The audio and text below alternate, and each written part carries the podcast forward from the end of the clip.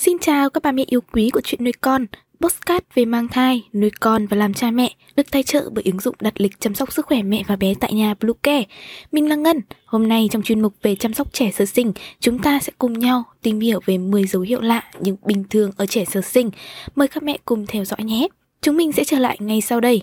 Các mẹ hãy tải ngay app Bluecare để đặt lịch tắm bé, điều dưỡng vú em, chăm sóc trẻ sơ sinh, xét nghiệm và điều trị vàng da cho bé tại nhà, nhắc và đặt lịch tiêm chủng.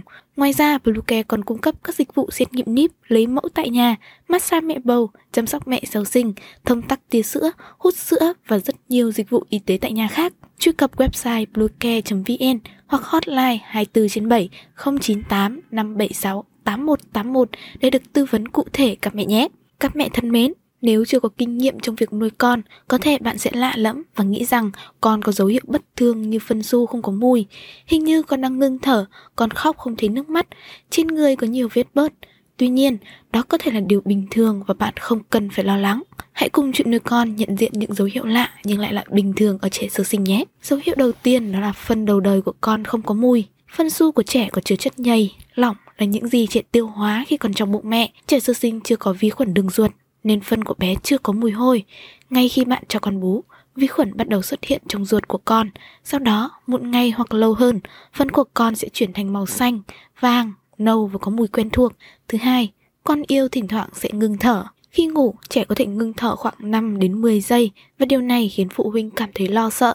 Tuy nhiên, hơi thở không đều của trẻ lại là điều bình thường. Nếu quan sát thấy trẻ ngừng thở trong một khoảng thời gian dài và mặt tái xanh, bạn cần đưa con đến bệnh viện gấp. Khi hào hứng hay sau khi khóc, trẻ có thể thở 60 nhịp trên một phút. Thứ ba, có vị giác. Dù trẻ sơ sinh có cùng số lượng bộ nhận cảm vị giác với trẻ nhỏ và người lớn, nhưng chúng kiểm soát nhiều vùng hơn bao gồm amidan và phần sau cổ họng. Một đứa trẻ sơ sinh có thể nhận ra vị ngọt, đắng và chua, nhưng không thể cảm nhận vị mặn cho đến khi chúng 5 tháng tuổi. Khi con bắt đầu ăn dặm, trẻ có xu hướng thích những món mà mẹ ăn trong lúc mang thai và cho con bú. Thứ tư, khóc không có nước mắt. Trẻ sơ sinh bắt đầu khóc khoảng 2 đến 3 tuần mà không có nước mắt cho đến khi chúng 1 tháng tuổi. Buổi chiều tối là thời gian trẻ hay khóc nhất. Thông thường trẻ khóc không có lý do và bạn cũng không thể dỗ bé nín được. Tuy nhiên sau 3 tháng điều này sẽ tự biến mất. Thứ năm, trẻ sơ sinh có vú. Khi trẻ được sinh ra, cả bé trai và bé gái đều có vú nhỏ và thậm chí là nó có một ít sữa dỉ ra. Nguyên nhân của tình trạng này là do trẻ hấp thụ estrogen từ mẹ và điều này sẽ tự biến mất trong vòng vài tuần. Bé gái còn có kinh nguyệt và kéo dài trong vài ngày. Thứ sáu, trẻ thích quay đầu sang phía bên phải. Chỉ 15% trẻ sơ sinh thích quay đầu sang trái, số còn lại thường sẽ quay đầu sang phải khi ngủ. Tuy nhiên, một số người lo lắng nếu quay đầu chỉ có một bên, con sẽ bị móc đầu đầu không tròn hay bị phễu cổ. Tình trạng quay đầu một bên chỉ kéo dài trong vài tháng và nó có thể giúp giải thích tại sao nhiều người thuận tay phải. Thứ bảy, có nhiều tế bào não hơn. Dù não của trẻ sẽ lớn hơn, gấp đôi kích thước trong năm đầu tiên, nhưng nó cũng đã có sẵn hầu hết các tế bào thần kinh. Nhiều neuron thần kinh sẽ không bị thay thế ngay cả khi chúng chết. Sự liên kết giữa các tế bào thần kinh sẽ giảm khi trẻ lớn hơn. Điều này giúp trẻ tập trung nhưng không làm giảm sự sáng tạo của chúng. Thứ 8, bé trai có sự cương cứng. Sự cương cứng ở trẻ thường xảy ra trước khi bé trai đi tiểu.